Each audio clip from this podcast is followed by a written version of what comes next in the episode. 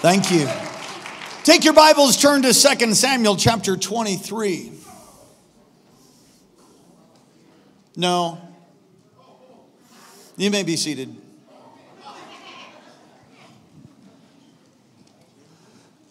Put on the screen, please, Acts 13, verse 36. I have the word of the Lord tonight, and uh, I'm excited to preach it to you. The Lord's been dealing with me all, all day. Acts 13, verse 36. And it says, Now, when David had served God's purpose in his own generation, he fell asleep. That means death. He was buried with his ancestors and his body decayed. We understand from this text that David had a purpose in his generation. And we understand that if David had a purpose in this generation, along with many other scriptures that talk about our purpose, we have a purpose in this generation. To ask this question, what was David's purpose in his generation? To ask that. What was David's purpose? Now, God had chosen Moses, and you can leave that scripture up. God had chosen Moses, and he was a deliverer. Well, he, let's go all the way back. We chose Adam, but he failed, and over and over, man failed. And even though Enoch walked with God and was no more, there was on and on and on a failure in leadership in, in the human race. And, and Moses failed and didn't go into the promised land, but he did succeed being the most humble man in the earth, bringing God's people out of the house of bondage. But he was supposed to take him into the promised land, but they couldn't believe. And they, you know, Joshua and Caleb believed, but the rest didn't. Spread a bad report, and they didn't go into the promised land. And they had to wait a whole generation. And Joshua came along, and he was there, and he was strong with Caleb. And in their 80s, they went into the promised land. Amazing. And what they did in the promised land was to evict the intruders there, to evict the inhabitants of the promised land because the sin had now come to fullness. We see that when God spoke, speaks to Abraham, I'm going to give you the land, but their sin has not reached its full measure. There's a point when God will say, Now that's enough. And so in Joshua's day, really in Moses' day, but Moses failed, 40 years had to go by, and Joshua takes them in. And they begin to evict those that were in the promised land little by little. And I love that scripture that says God gave them the promised land little by little because if He gave it to them all at one time, then the wild beasts would run it over. So little by little, as they move forward in faith, God gave them the promised land. But one of the great tragedies of Joshua is that they didn't finish the job. What do you mean they didn't finish the job? They left the Jebusites there. They left different ones that are supposed to be evicted, they left them there. And it's not until King David, and when David comes, Samuel comes, none of his words fell to the ground. The great prophet Samuel, the, the, the, the son of Hannah, pointed to David. And, and David was a man after God's own heart, the ruddy, shepherd boy, who the sweet psalmist of Israel. And he's chosen by the Lord for what purpose? To complete the conquest and to be one who would be, uh, through his generations, would come the Messiah. earthly kings wouldn't do the job really, but to, to point to the Messiah and a promise that was spoken to, to David that his, and one of his ancestors will be on the throne forever and ever. And Jesus comes in the lineage of David. David had a purpose. His purpose was to complete the conquest. You have a purpose. I have a purpose in our generation. Okay. Now turn to 2 Samuel chapter 23. In 2 Samuel 23, I want you to find verse 8, and let's all stand up on our feet. That's a custom we have here in honor of God's word. Heaven and earth will pass away, but his word will remain, will endure forever. Can I have some monitor right here? Please. Thank you. 2 Samuel 23, verse 8. These are the names of David's mighty warriors. Joshebeth, maybe was the chief of the three. He raised his spear against 800 men whom he killed in one encounter. Next to him was Eleazar, the son of Dodai, the Ahohite, as one of the as one of the three mighty warriors. He was with David when he taunted the Philistines and gathered at Pasdammim for battle. Then the Israelites retreated, but Eleazar stood his ground and struck down the Philistines till his hand grew tired and froze to the sword. The Lord brought about a great victory that day. The troops returned to Eleazar, but only to strip the dead. Next to him was Shammah. When the Philistines banded together at the place, there was a field full of lentils. Israel troops fled from them, but Shammah took his stand in the middle of the field and defended it and struck down the Philistines, and the Lord brought about a great victory. During harvest time, three of the 30 chief warriors came down to David at the cave of Adullam while a band of Philistines was encamped in the valley of Rephaim. At the time, David was in the stronghold, and the Philistines' garrison was at Bethlehem. And David longed for water and said, Oh, that someone would give me a drink of water from the well at the gate of Bethlehem. So the three mighty warriors broke through the Philistine lines drew water from the well near the gate of Bethlehem and carried it back to David, but he refused to drink it. Instead, he poured it out before the Lord. And he said in verse 17, Far be it for me, Lord, to do this. He said, It is not the blood of men who went at the risk of their lives, and David would not drink it. And such were the exploits of the three mighty warriors. Gracious Heavenly Father, we thank and praise you for what you're going to do tonight in the moments that remain in this service. We pray that you would give us living understanding, that you would move in great power, that you would anoint these lips of clay once again, as you've been so gracious to do so many times before. I pray that you would hide me behind your cross and these words, Lord, would burn in all of our hearts. Release encouragement, release strength. In Jesus' name, amen. You may be seated. The place is Pasdammim. That means hand of the foot, sole of the foot, or blood of the hand. Or blood of the, blood of the sole of the foot is what Pasdammim means. God has anointed us in such a way in this hour that we're putting our foot into some things and is really releasing tremendous warfare. I won't ask you to raise your hand because some of you won't lift your hand no matter what I say, but the truth is, I know that we are in the midst of some tremendous warfare. This field, and we're going to look at these three mighty men, and we're going to take the, this text and we're going to tie it together uh, for our own lives, where we're at as a church, where we're at as, as individuals, where we are corporately in this tremendous hour, how to thrive in the day of trouble is the name of the message. How to thrive in the day of trouble. This is the greatest hour of harvest that there has ever been in all of mankind. There has never been so much information at the very tip of our fingers through, through devices. And this is an hour when there's more perversion and more pollution taking place than in any other hour in history. And yet, it's an hour when there's more people on the planet than there has ever been.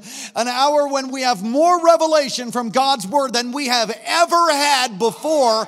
And there's more, yet there is a tremendous harvest that's ahead. And the enemy is stinking upset by the fact that we're reaching souls. I want you to remember this church is about reaching the lost. It is what we are about. It's about equipping the saints for the work of ministry to reach the lost. It's about reaching the lost. There has been a, the, the great Billy Graham has passed away. And the Lord showed me today like a mantle being released over the United States, and really all who would take it up is a mantle of evangelism upon this next generation. God wants to give you a burden, God wants to overwhelm you with His goodness, but you're going to step into some blood. There's going to be some bloodshed that's ahead, but be of good cheer. God has overcome the world, and we are more than a conqueror through Him, but understand that there's a battle on for souls. Who's going to pick up the mantle of Billy Graham? I will. Come on, somebody say hallelujah. There's been some nonsense that has said, well, it's just easy back in that day to fill stadiums with people. Are you kidding me? If it was easy, everybody was, would have been doing it. God anointed that man who walked the earth 99 years, tremendous. God saved him when he was 15 years old. You never heard of a scandal. Praise God. Finally, somebody finished a race. I'm sure there's others, but this man was a pastor to presidents and used mightily around the world. I believe the days of harvest are upon us like never before. But if you're experiencing warfare right now, welcome to the human race. Welcome to the barley field that's full, it's ripe, it's filled with souls, and we're going to have to contend for it. David contended and fought, even though he failed concerning the issue of Bathsheba. Let's look at this text. Joshua Beshebeth, I think is how you, how you said. He killed 800 in one encounter. That's impressive. We're going to glean from that about how to have victory. I'm going to teach you how to win in the day of trouble. It is a day of trouble, but it's a day of great victory. Shammah, which means the Lord is there, defended a field against the Philistines. And in doing that, pardon me, Eleazar is the second man. Eleazar, fighting with the sword, it froze to his hand. A, a, barley field or a field full of lentils, depends on what, what version you read and where you read that. It's told in a couple different places in Chronicles as well. He defended a barley field when everybody else ran. And Shammah. So there's three Joshua, Beshebeth, Eleazar, and Shammah. The three mighty men, and it is assumed that they are the ones that broke through then to get this drink of water for David. They loved David and wanted to serve him and help him. One of the reasons that David had such success in his generation was he had a band of people contending along with him. There never is one man. And if you if you would have talked to Billy Graham, he'd say the same thing. Tremendous warriors and prayer warriors all around him. It wasn't just a Billy Graham show. It was a team of people contending and fighting, and that's what made David great. So, how to win in the day of trouble? The first thing is don't be intimidated. Can you imagine being this first guy? I have no idea. I'm just going to call him Beshabet. What is his name? What's it, how do we say it? Jesus, help me. I know you guys aren't chiming all in. It's not like Jim. Josheb, all right? We'll call him Josheb. Can you imagine being Josheb and facing eight hundred people. Do you know how intimidating that would be? Do you know how he, I'm sure, wanted to run? One great preacher said, Do it afraid. That's what courage is. That you might feel intimidated by the task of bringing healing to your marriage, but do it anyway. You might be feeling intimidated by moving forward in your business, but obey the word of the Lord, move forward, and God will bless you. You might be intimidated with tithing, with giving, with praying. Challenge yourself, and God will give you victory. If you're gonna be victorious in this tremendous day of trouble, if you're gonna win in the day of of trouble, you cannot be intimidated by the enemy. The name of the game in spiritual warfare is intimidation, and if he can get you scared, turn, heel, and run, you already lost. Josheb, he, he could have been intimidated by the task, but he wasn't. Turn to, turn, turn to the book of Revelation, please.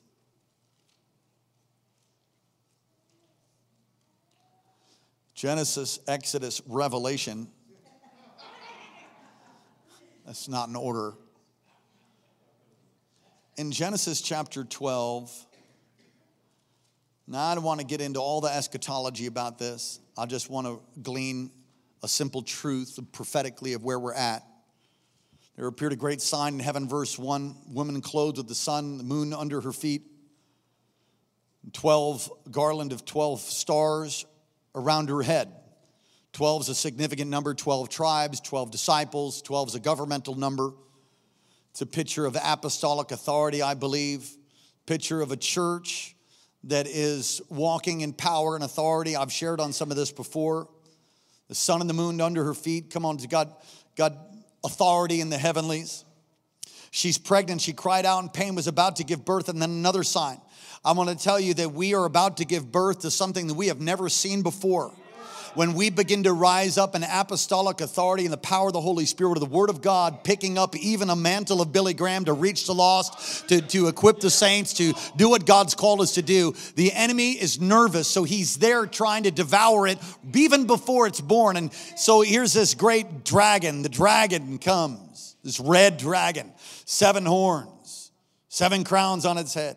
A tail, its tail swept a third of the stars. It's talking about Satan flung to the earth. The dragon stood in front of the woman who's about to give birth. I mean, what a picture. What a horrifying picture. Here's, if we could just call the woman the church, the body of Christ, or if we could just say the woman is this church with a garland of 12 stars, walking in power, walking authority, about to birth something. There is a move of God coming that we have never experienced before. There's a great outpouring. Oh, yes, we're birthing a building too, but the building is just to house it. It's actually not it at all, but we need a bigger building. We far out, out, out use this one. And so, as we're about to birth this move of God, and it is souls and it is the power of the kingdom, it's freedom to the captives, opening of prison doors. The enemy's nervous.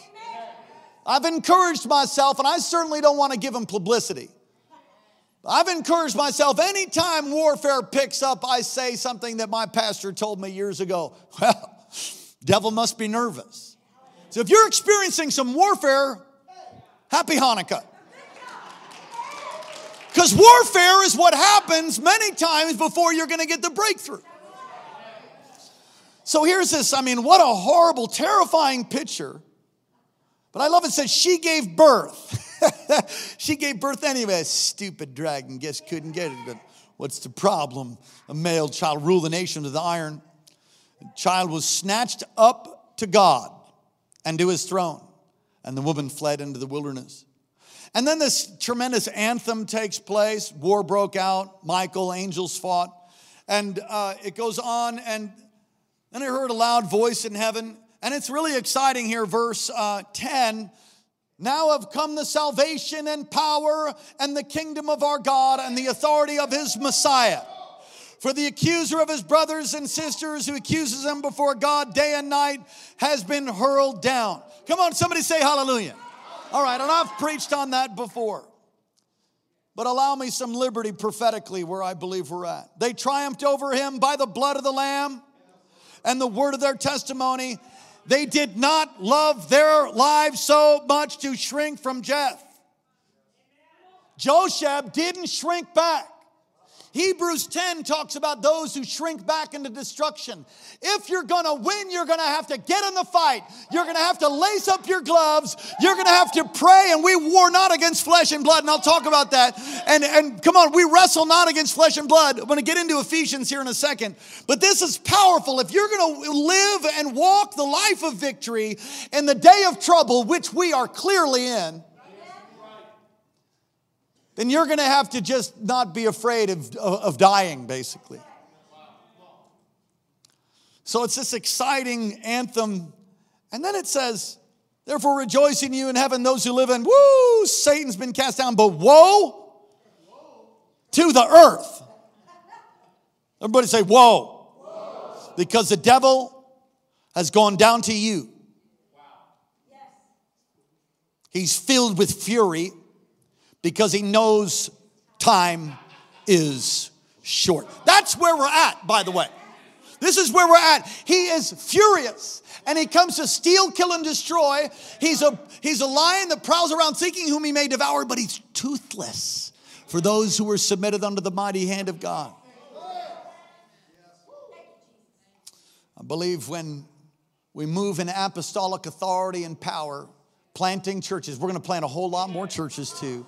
We're going to build more buildings. If you think this is the last building we build, you're wrong. Sorry, Wally. We're going to build more buildings. God's going to raise up other Wallies. God's going to raise up other people. We're going to see a great move of God. And there is great warfare, Pasdammim. We're in a field that's full of lentils, but the enemy's so nervous about it.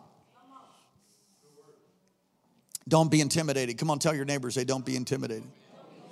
There's a very real enemy that wants to attempts to put lies in your mind, and if he can get you to believe the lie, then he will get you just frozen, the frozen chosen. Come on, God's called you, he can do it. In the midst of a crooked and a depraved generation, he's called you to be like this guy. You know what his name means? The one who's seated. You know what that means? The one who's seated in authority and knows who he is. That's what it means. He's, he's seated at like uh, seated at the gate, the, the seat of authority, the, the county seat. You ever heard that? Well, where, where's the where's the where's the county seat? The, the, the seat of the government. What does that mean? It means where is the place where all the decisions are made. His name means the one who's seated. It's one who has authority, one who can rule. Don't be intimidated by the enemy. Be seated in your authority. Know who you are because you'll never win if you don't know that. You shrink back to some particular task or ministry or business, then you're not going to win. I wrestled uh, for years, uh, years and years and years. I wrestled, and um, I don't know. There was just something about something about the guy that you would wrestle that we called him a fish. Is any wrestlers out there? Anybody ever wrestled? Okay, do you know what a fish is? A fish is somebody that shakes your hand like a fish. So you get out there, you're about to wrestle, and the first thing you do is shake hands. That's the first thing you do. So you get to the line, the ref is there, and they're like, shake hands. And you do this shake hand thing, and if he gives you a fish, I want in first 30 seconds if I had a fish. Because, because a limp handshake and timidity just meant, oh, I'm gonna crush your bones. Now the guy, the guy that would come, come on, have you ever wrestled? Wally, did you wrestle? Here, come here, Wally. Now don't take me down or anything. But the guy, the guy that shook your hand, so you're, you know, you're facing off and you shake hands. Yep. The guy that shook your hands and said, I'm gonna kill you. You know, that, that's different. That's different than a fish. Thanks, Wally. That's different than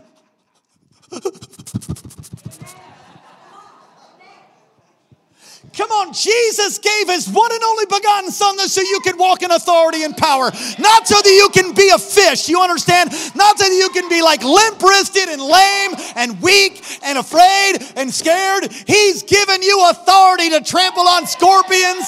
Come on, and every power of darkness is underneath. You ought to write scriptures on the bottom of your shoes. Hebrews 10 39, but we belong to those who don't shrink back. There are those who shrink back into destruction, but we have faith and are saved. The second principle here in how to have victory, how to win in the day of trouble, the first one is don't be intimidated. Say it.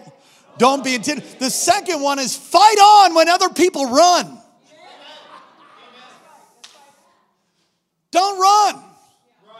Continue to fight even though others may leave, others may quit. Winners never quit, and quitters never win. Your dad probably told you that. And if he didn't, I'm telling you now. That's the case. If you quit, you'll never win.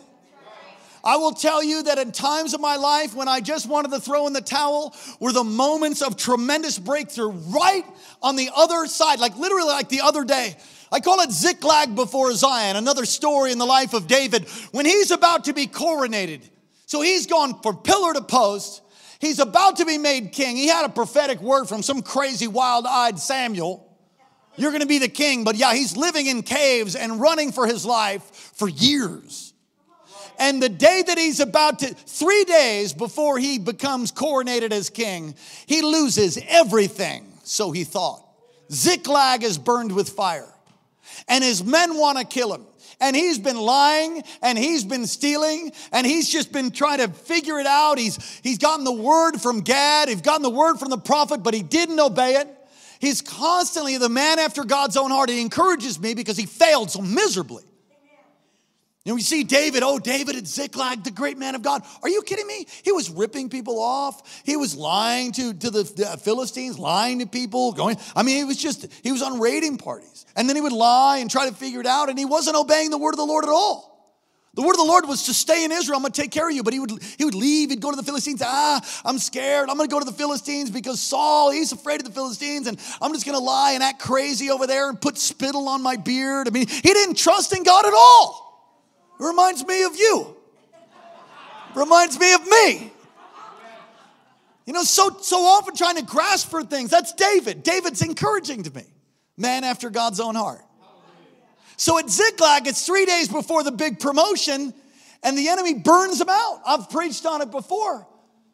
Ziklag before Zion. Some of you are facing incredible incredible odds against you. I'm going to tell you that nothing with God, nothing is impossible. And if you feel like it's darkest, dark right now, and you can't see your way out of a paper bag, you can't see the forest from the trees, it must be that the devil is nervous. Don't quit, don't run, don't be intimidated. Continue to stand your ground and see the deliverance of the Lord. Continue to move forward in, in power and authority. Don't be moved by the ugliness of his face or how, how hot the battle is. Let it encourage you. God God's on the throne. The devil's been defeated. Come on, say amen in the house of God.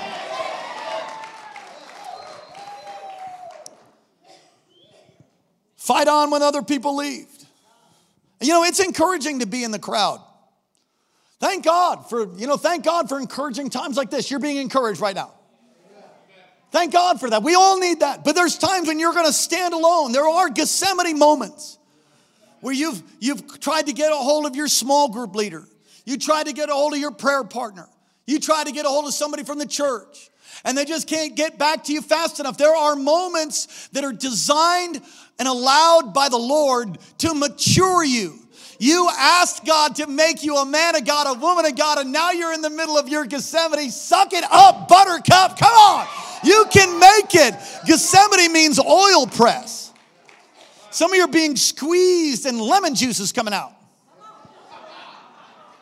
Whining and complaining, and God's about to give you a coronation, but you can't shut your mouth.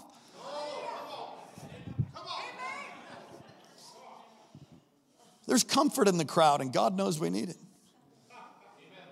Yeah, but there's times when people turn and run. I, have seen, I've seen when people get saved, it's crazy. It's usually, it's usually like this the, the, the black sheep of the family gets Jesus, gets born again, gets set on fire. And everybody used to blame the black sheep, you know. Oh, all their carousing, all the stuff that they've done. Oh, he's the black sheep. Oh, then they get saved and set on fire. And they're so upset that, they're, that that person is now walking in righteousness and truth that the family comes together to try to resist them. Like, hey, you shouldn't be going to that church. Who do you think you're doing? What do you mean tithing? Are you out of your mind? You've joined a cult. I mean, it's crazy the stuff that happens. It, does anybody know what I'm talking about? Come on, Jesus said that. Jesus said, if you leave father and mother, you'll, receive many times more in the kingdom. Come on. I'm not saying you deny your family, but really the greatest relationship you have is Jesus. And if they don't like it, they can lump it. I mean, that's basically it. You serve God with all your heart, and if somebody doesn't like it, well, they'll, they'll, they'll understand a little bit later on, hopefully, before they die.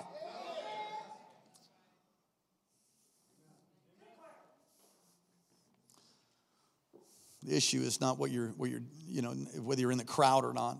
The issue is whether you're walking with the Lord, even in the dark hours of your of, of time, even at your Gethsemane, even at your Ziklag before Zion's. Fight on when others run. Fight on when others run. One of the one of the keys for my wife and I. Listen, I want. I, let me just say this. I, I wanted to quit so many times. Some of you know my testimony. I'm not going to get into all that, but I had, I had some pretty hopeless situations, uh, at least in my own mind. Isn't that how that is? That's where the battle is in your mind. I had some pretty hopeless scenarios. I mean, I'm in my 20s and I'm riding a bike and living at my mother's house. That was co- that's cool now. It was not cool then. And uh, I had a bigger picture for my life than riding a Schwinn, living in my mama's house in my mid 20s. You know, bad, right? Right. And uh, I just, I, I would have quit honestly, except something happened to me. I knew that nothing outside of God was good. Somehow that happened for me. Somehow I realized that if I turned and ran, that it would be utter destruction.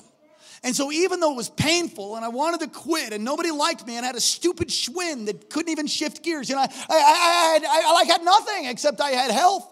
And even at times I didn't even have that.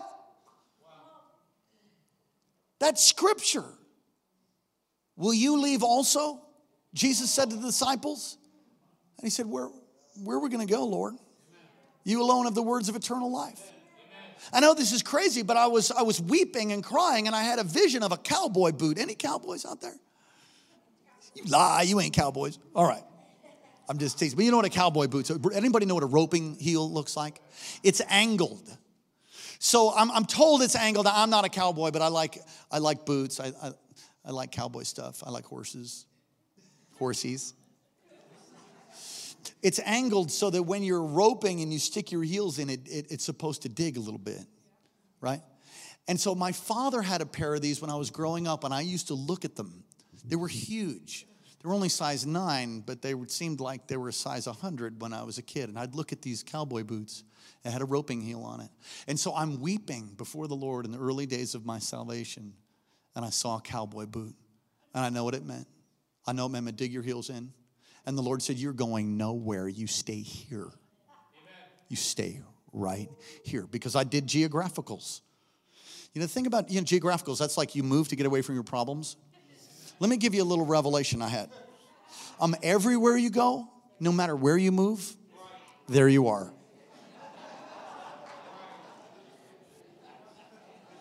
Come on, someone say, stay put. Come on, keep fighting when others run. Say it. Keep fighting when, when others run. The third thing here, how to win in the day of trouble, how to have victory. Clench the sword so hard you become one with it. Let me define that. So he fought so hard for, a, for this field full of lentils that his hand froze. And I, we don't really, I don't really understand that medically. Maybe a doctor can help me with that. But his hand froze to the sword. The sword is a picture of God's word. And I want you to turn to Ephesians, please. Ephesians chapter 6. Eleazar, by the way, his name, you know what it means? Mighty divine helper or my help comes from God, but mighty divine helper, I like that better. It's a picture of the Holy Spirit. You know, there is some things worth giving your life for. And the kingdom of God is, is that. Ephesians chapter 6, verse 10 finally be strong in the Lord and in his mighty power. Put on the full armor of God Take your stand against the devil's schemes. For our struggle, another version says, for we wrestle not against flesh and blood, but against rulers, against authorities, against powers of this dark world, against spiritual forces of evil in heavenly realms. Therefore, put on the full armor of God. And he goes in, and my wife's been teaching along these lines on Saturday mornings with all the women. Therefore, put on the full armor of God, verse 13, that you that when the day of evil comes, you may be able to stand your ground. And after you've done everything to stand, stand firm then with the belt of truth. And it's as if, as he's looking at this, and I'm not going to go through all of the components of this because it's really like a whole series. It's as if the Apostle Paul is looking at a Roman soldier and then taking the, the components of his armor and describing them according to biblical truth about our weapons. And it talks about the sword of the Spirit. Stand firm then, verse 14. Truth buckled around your waist, breastplate of righteousness in place with your feet fitted with the readiness that comes from the gospel of peace. In addition to all this, take up the shield of faith, which you'll extinguish all the flaming arrows of the evil one. Take the helmet of salvation and the sword of the Spirit, which is the word of God. You'll notice that all of these, well, the shield could possibly be an offensive weapon, but all of them are mostly defensive except for the sword. And what he's doing, he says, We wrestle not. Now, I've talked about wrestling, right? So he's saying it's not a wrestling match. So it's not a wrestling match. If, if I tie up with somebody, if I tie up with somebody to wrestle, it's like me against them. He's saying, No, that, that's not it. He said it's not a wrestling match. It's like the warfare of Rome. It's, it's like Romans, Rome's armies, which is different. Roman soldiers would fight together from the time they were young, and they, they fought into their 60s if they lived that long. And when a Roman soldier would fight next to somebody for a long time, listen, Pastor Vince, I know you. I know, you know me. You know my weaknesses. You know my strengths. I know your weaknesses. I know yours. I know yours too, Minister Ava. And you know mine, right? And we're family. Come on, and, and they still love me, and I love you too, right? And we're committed. right? I mean, I'm picking on you, but I could pick on a number of folks. Some of you don't get close enough for people to know you because you don't think that they're going to like you. The truth is, we all have issues. We all need to love people and see them through the blood of Jesus. That's a revelation for somebody. Maybe they're online and not here. If you don't let somebody close, if you don't let somebody close, and they won't be able to help you in your weakness. So, would you come here, Pastor Vince? And uh, a Roman Romans would fight. Here, just face everybody. Be a good-looking man right there. Brother Gil, right here. And I've done this illustration before. And I know you too, not as long, but I know you, and you know me. And we've been through some stuff. We trust each other. I trust you with my family. I trust you with my life. This, these guys happen to be on my staff, but the truth is, we ain't in it for a paycheck. It ain't about being part of a staff. It's about getting the job done, reaching the lost. So we're not, we're not doing this so that we, this is a job. They'd have quit long ago if it was a job, you'd have quit. It's a calling, very different. And I wouldn't suggest you go get a job in the ministry, to just go be something else. Way too many challenges. The rewards are out of this world, though. Amen. Amen. So, Pastor Vince, these guys know my weaknesses. The, the strength of a, a Roman army is not in how powerful the one guy was, it's how powerful they are together as a team. And they, they, they had all of these components, which most of them are defensive, and then the sword. And, and the sword would be used for stabbing, of course, and blocking shots. But if, your if your shield got laden with arrows, and you had so many arrows in your shield, I mean, they would fight so long together that they knew when somebody's getting tired. They knew when the, when the guy to the right or the left, or their different weaknesses, or maybe he knew that in one of the battles he had an injury in his left hip or his right hip. And now the, the, the, the, it, the line breaks on this side and somebody starts coming from the right. And I know that he's weaker on the right side. We would switch. They'd switch. He'd take the middle. Now I'm strong on my right. So he doesn't have to use his, his injured side, you understand? They, they work together as a team. The power of God on all of us is far greater than the power of God on any one person. Understand this. We wrestle, we're wrestling not. We wrestle not against flesh and blood, but we, we war as an army, like the Roman army, if you can, as brothers and sisters in Christ, bearing one another's burdens. So when our shields come up and they lock in place, you can't break through that. Oh, you might be able to get through me, but you ain't getting through all three. I'm, uh, I double dare you. Ain't gonna happen. And that's the strength of the church. Thank you, gentlemen. That's the strength that we have. And this sword, if you're gonna win in the day of battle, you're gonna have to learn to wield the sword of the word. And it's not by yourself, although there are Gethsemane moments. Many times they come, but you have to learn to fight as a part of a team. You have to develop covenant relationships. And I'll tell you, if you're not committed to that, then you're not going to make it. Listen, if you don't have covenant relationships with people that tell you you got something stuck in your teeth, you got some lipstick up there, you need to fix that, girl. If you don't have relationships with people that are, that are deep and not surface relationships, you don't cultivate those, so somebody will speak truth, somebody who's not afraid of hurting your feelings. If you have people all around you that are yes people, you ain't gonna make it. You have to have people around you like that, that know your weaknesses, that know your strengths, that you can listen. If I need mercy, I know I know where to run. Pastor Vince, we call him Pastor Vince the Merciful. What an incredible gift of mercy he has. Now, if you want judgment, you just go to Minister Ava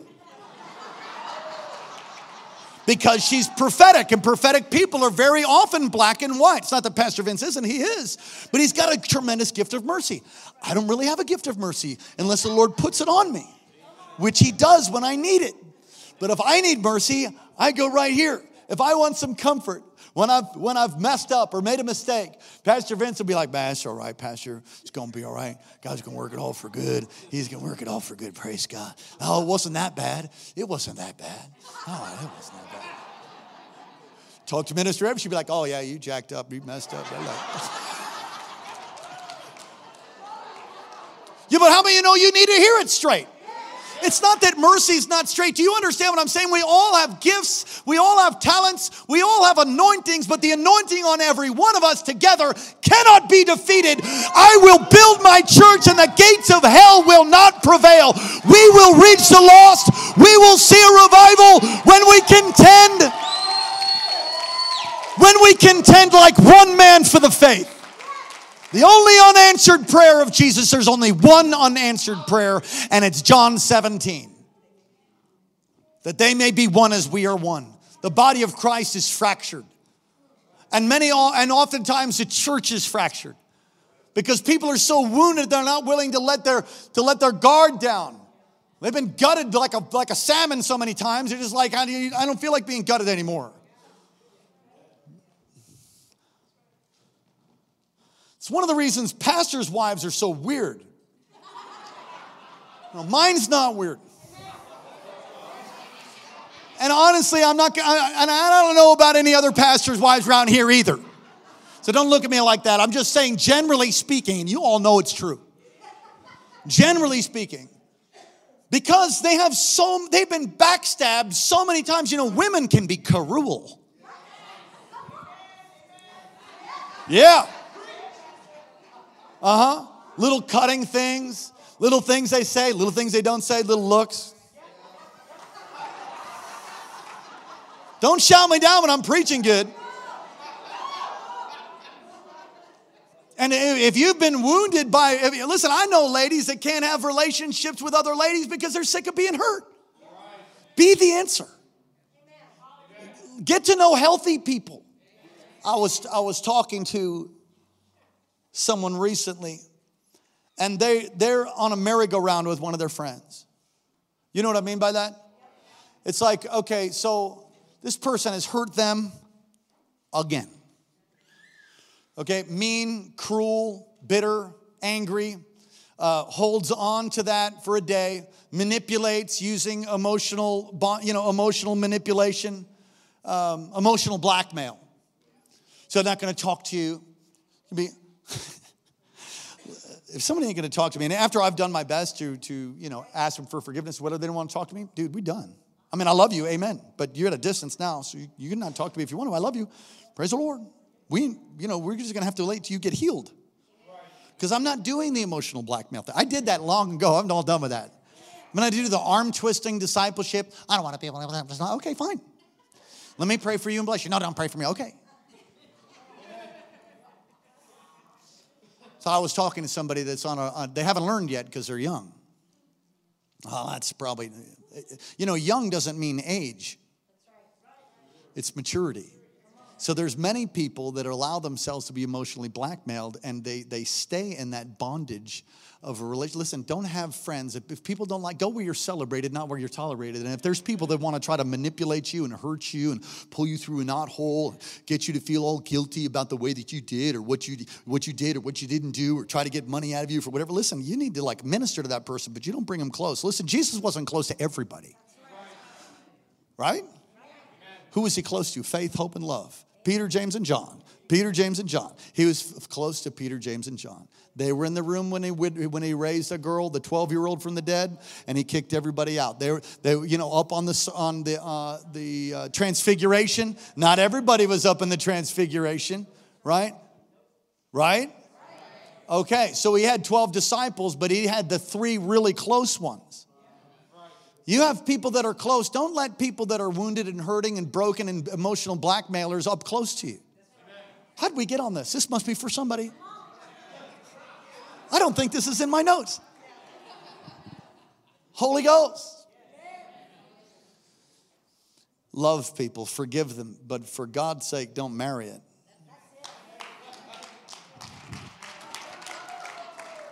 And if you have people that are constantly like that in your life, you know, some people are so addicted. I am totally off the notes. But this is going to help somebody. Some people are so addicted to drama.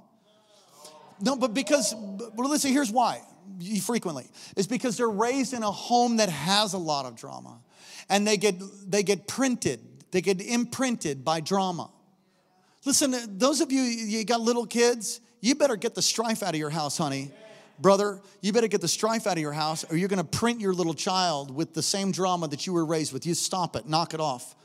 Don't talk about people and have all kinds of explosive upsets and yell in front of your little baby. you Get, get a hold of yourself. Come on, get healed. Get some counseling. Get, get delivered. Get, get, some, get some healing. Right? Okay. So they've been imprinted so many times raising up in a home. So I mean that is the that's the default setting. I, I use Word uh, as a, you know for documents and typing and stuff like that. My I don't know how to change the default setting on the font for Word.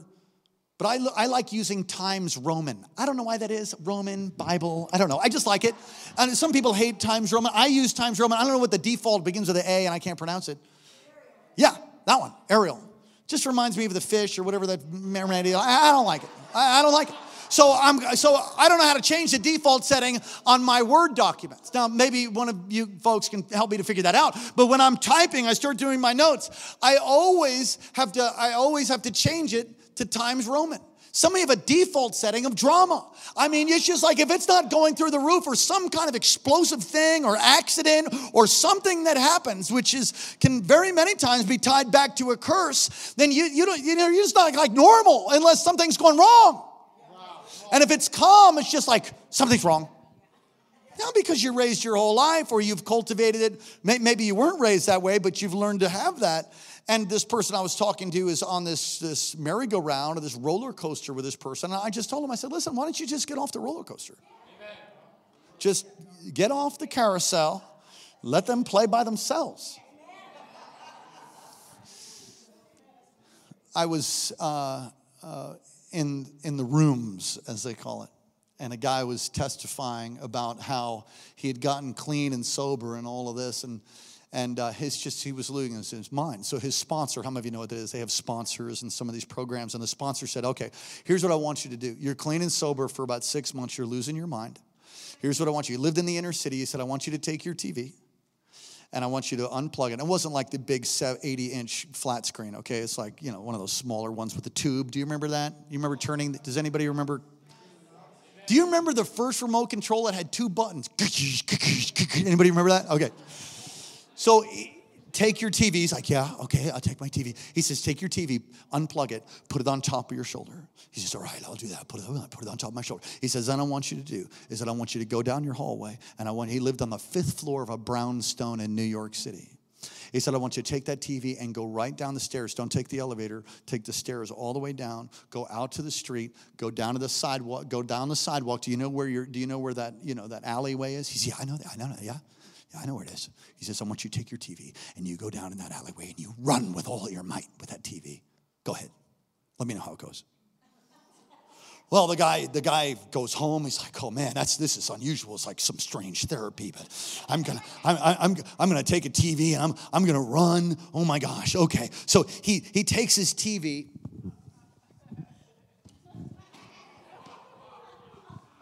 He takes his TV and he puts it. Well, that's like a Bible. Uh huh. Go to the gym for something, I think. Okay, so he puts the TV on his shoulder and he's like, okay. And he's walking down the hallway and he passes somebody that's that's in the, you know, in his in his in his apartment building. And he's like, hi. And they're like, looking at him. And he goes down, he gets downstairs, there's people staring. He runs down, he runs down the, the alleyway, and he runs, and he's like, and he gets out, and he's like, and he gets back, and he, and he puts the TV on, he's like, whoa, yeah. And he realizes, why am I so excited? So he calls his, his, his sponsor. His sponsor says, How do you feel? He says, Man, I feel good. I feel really good. He says, That's because you're addicted to drama. You need to be healed.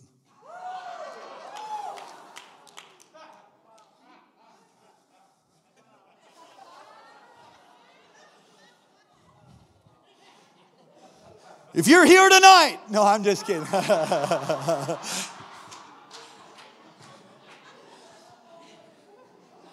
you're going to have to get set free from that stuff. Don't wrestle the enemy. Get a part of the army of God. Tying it back into the Roman understanding of warfare that Paul's telling the, the Ephesians church. It's not by yourself. You got to get healed. Years ago, I was broke. I had my money invested in other areas. It's another way of saying broke. So I'm praying, I'm interceding for God to give me money. Dr. Michael Gannon walks up to me, I will never forget it. he says, Oh, oh, you need money. I said, What? He says, Yeah. And he pulls out, pulls a hundred dollar bill out. He says, Man, the Lord told me to give this to you. And I said, Oh no, I can't take that. He said, What? Why not? I said, No, no. He said, Oh, your receiver's broken. so he folded up the hundred, put it back in his pocket. He said, Let me pray for you. And he prayed that God would heal me. See, I had a, it's, it's, it's pride turned inside. It's like humility, but it's really pride. It's, it's a, shame based pride that, that makes itself to try to be humble, but, but really, really it's pride. And so I said, Oh no. He said, Let me pray for you. And he prayed that and had some prophetic prayer to pray, some healing. Something shifted in me. He said, In Jesus' name, and the Lord touched me. And I thought, Wow, awesome. I'll take it.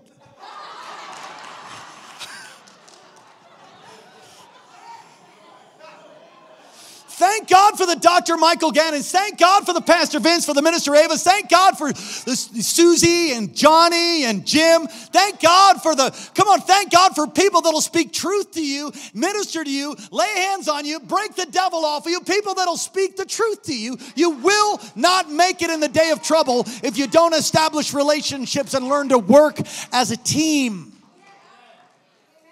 There's no I in team. Almost done.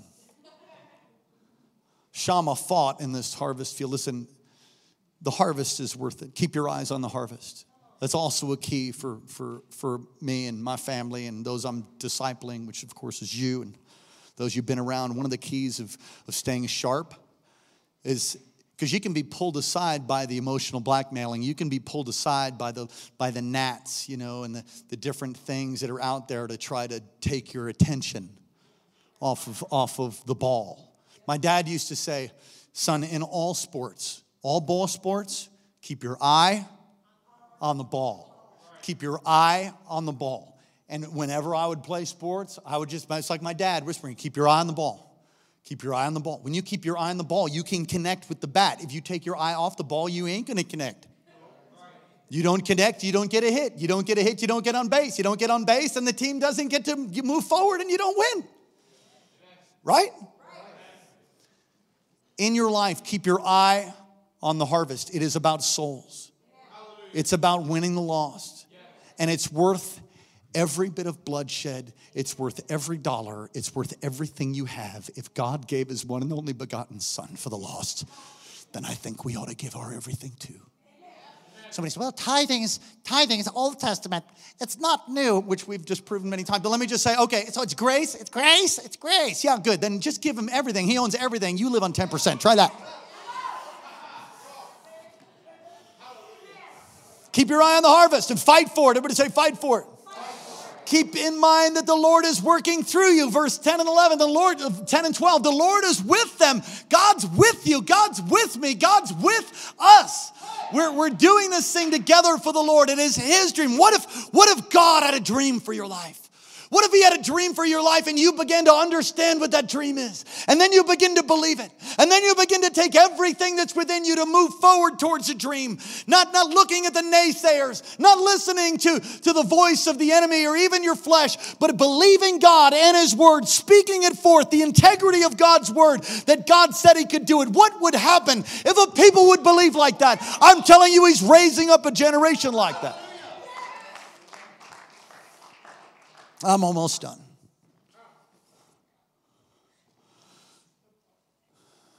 All of it's an act of worship. You know, David pouring out the water. It's an act of worship. I love the love for David's mighty men that they had for, for David. Can I have an organ person?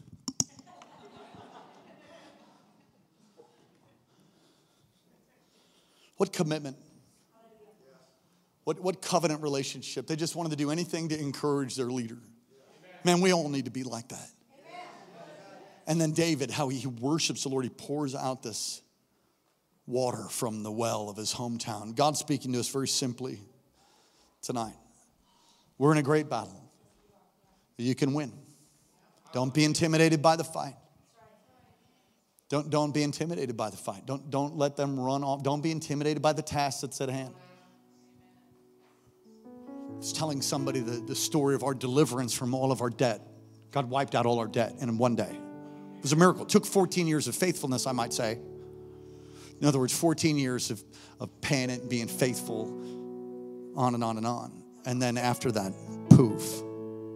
You know, some of you, well, if God loves me, He just wipe out my. No, maybe He loves you enough to build some character in you so that you could actually learn to handle your finances so that when you're blessed, you don't blow up like so many do. He's more, he's more, he's more concerned about your character than you just getting out of your pain. Like if I just be out of my pain, listen, some of you get out of your pain, you get right into it. You're on the merry-go-round, you need to get off.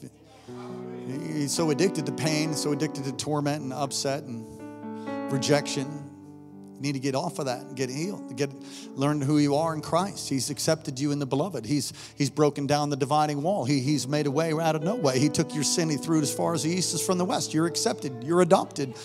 Come on, to as many as believed in him, he gave them the right to become children of God. I'm a child of God. Not everybody's a child of God, only those that are born again. Hello? I don't like that. Yeah, I know, because you swallowed some some some pill from some secular humanist that said that everybody's a child of God. No, God made everybody, knit them together in their mother's womb, whether they thought it was an accident or not. He knit them together, everybody. But you become adopted, you become grafted in when you repent. And if you don't live, learn to overcome the intimidation, then you will you'll shrink back and, and you'll and you'll fail. Come on, say I'm not going to be intimidated. Not going to be intimidated. Say it again. not going to be intimidated. I'm, I'm going to start. You know, the journey of a thousand miles starts with the first step. Start. Some of you got so much debt. Start. Cut up your credit cards. Start dealing with it. Hello? Hello? Tithe. Cut up your credit cards. Start living within your means. Try that. I don't like that. I know, because you, you do retail therapy.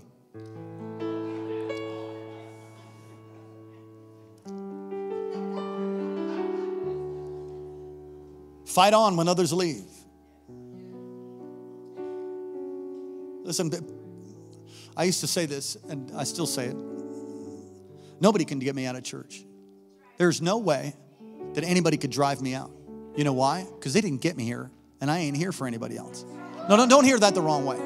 I'm not, of course, I'm here. I'm your pastor. I love you. I'll, I'll do anything I can to help you. I'm not talking about that. I'm just saying that I, I'm, I'm never going to give up on the church because it was God's idea and He's the one that brought me here. And He's the one that healed me, and He's the one that set me free, and He's the one that redeemed me. And so when somebody comes to stick a knife in your back, listen, it's is anybody anybody like fried eggs? Okay. I like fried eggs, but I can't stand when they I don't like pans that they stick to. So I use a lot of butter and coconut oil, all kinds of stuff. And my eggs, my slide around those things.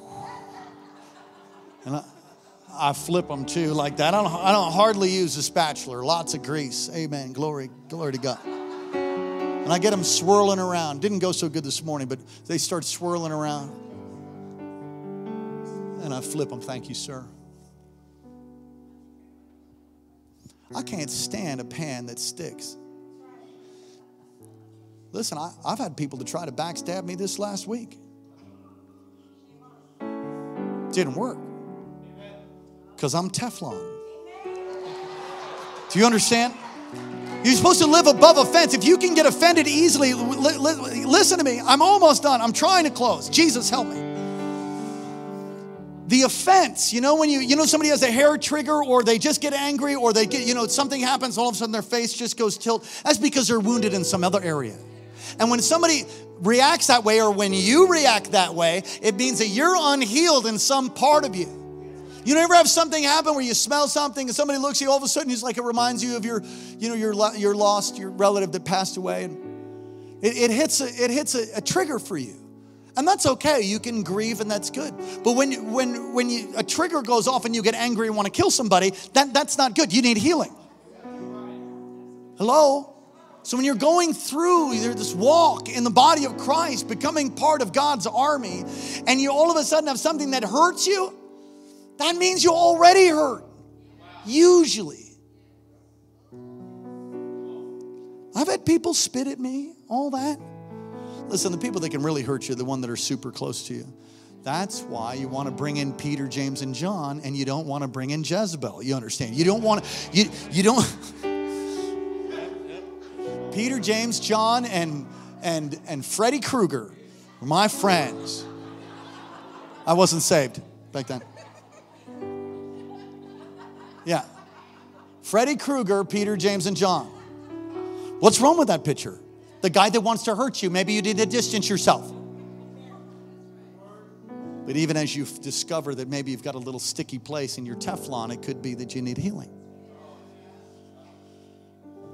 Clench the sword, learn the word, wage war with the word. I'm almost done. Be a part of the army. Amen. Keep your eyes on the harvest, keep your eye on the ball. Keep in mind the Lord's working through you. And then keep in mind that everything's an act of worship. Corporately, listen, we have to be committed to what God's called us to do. We have to be committed. And I believe we are. I wish I was preaching this Sunday morning, but it's what He gave me today. Be committed.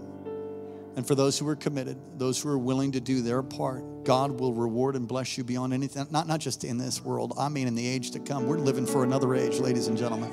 It's about souls, say it. It's about souls. Some things are worth fighting over, souls are worth fighting over. You know what else is worth fighting over? Little or nothing. Have an eternal view. Did you get something? Stand up on your feet. Come on, stand up on your feet, lift your hands. Lift your hands to Jesus, let him speak to you.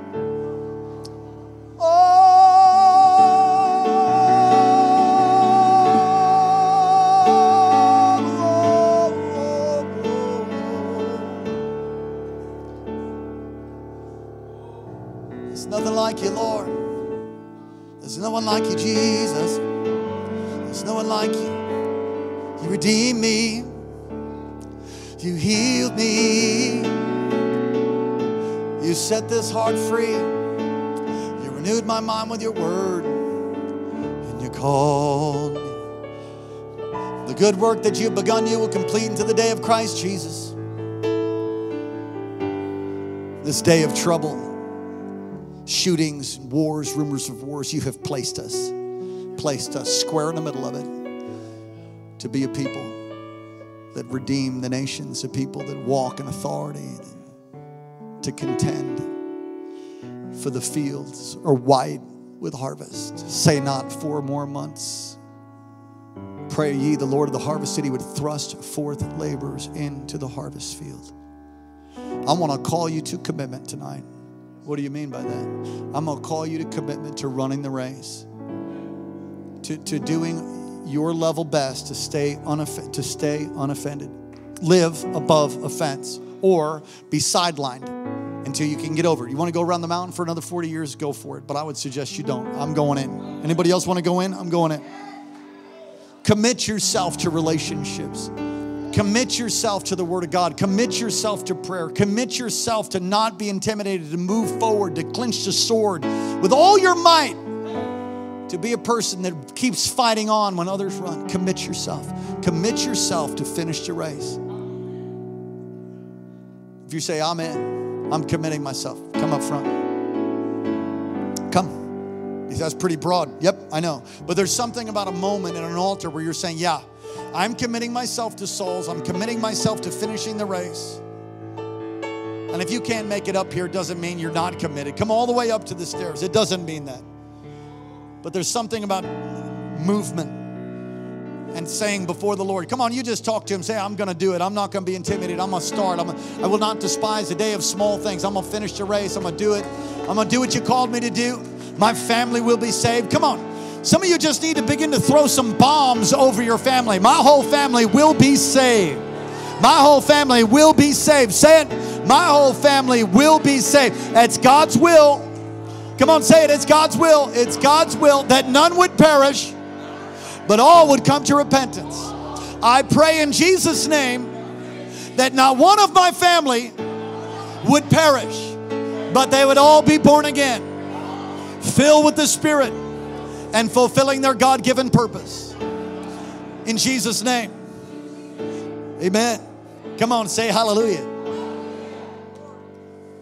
Ask for the encouragement now spirit of encouragement, spirit of wisdom, spirit of revelation. Just a few more moments. Church is done for tonight. I break off intimidation. I break off emotional witchcraft in the name of Jesus off of your people.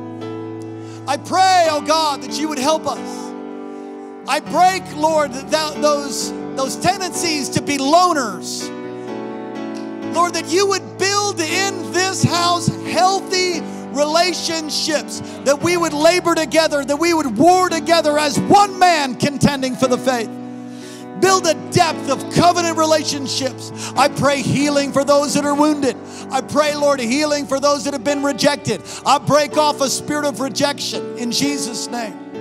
I pray healing for those who were patterned even in their homes through emotional abuse and upset. I pray healing.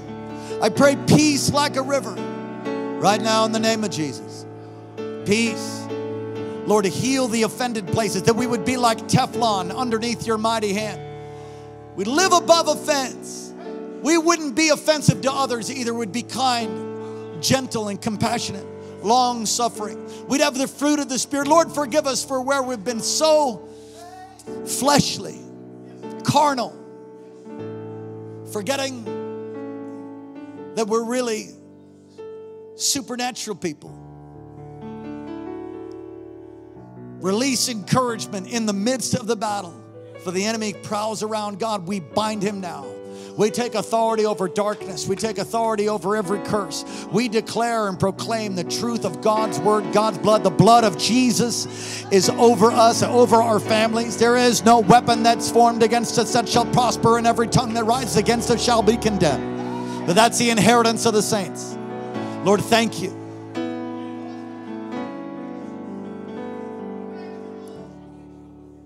And Lord,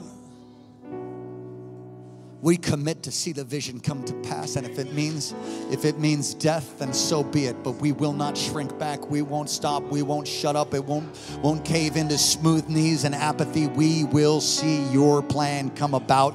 In this generation lord we will see it by the grace and the power and the authority of the name of jesus. We will not shrink back. Release the gift of faith god even now over us building project and fill it full of, give us thousands and thousands and thousands of souls and churches planted all over the land, all over the earth.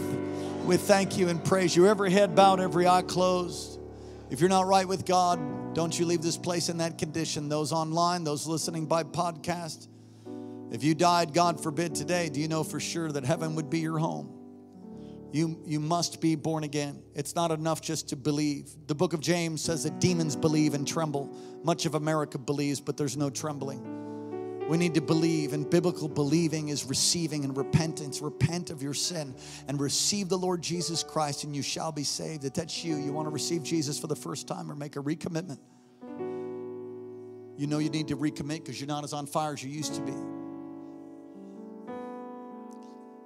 You recommit your life tonight all across this place. Pray this prayer if that's you.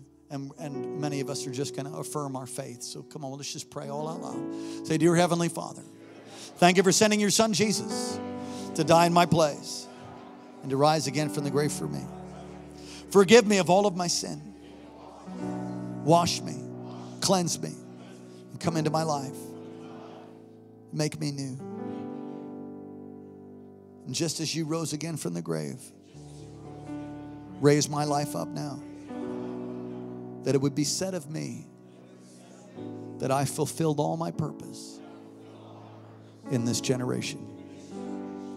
Use me, heal me,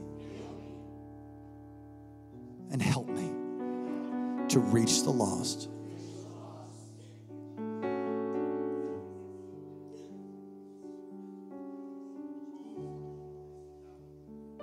In Jesus' name, thank you for loving me. Thank you for hearing my prayer.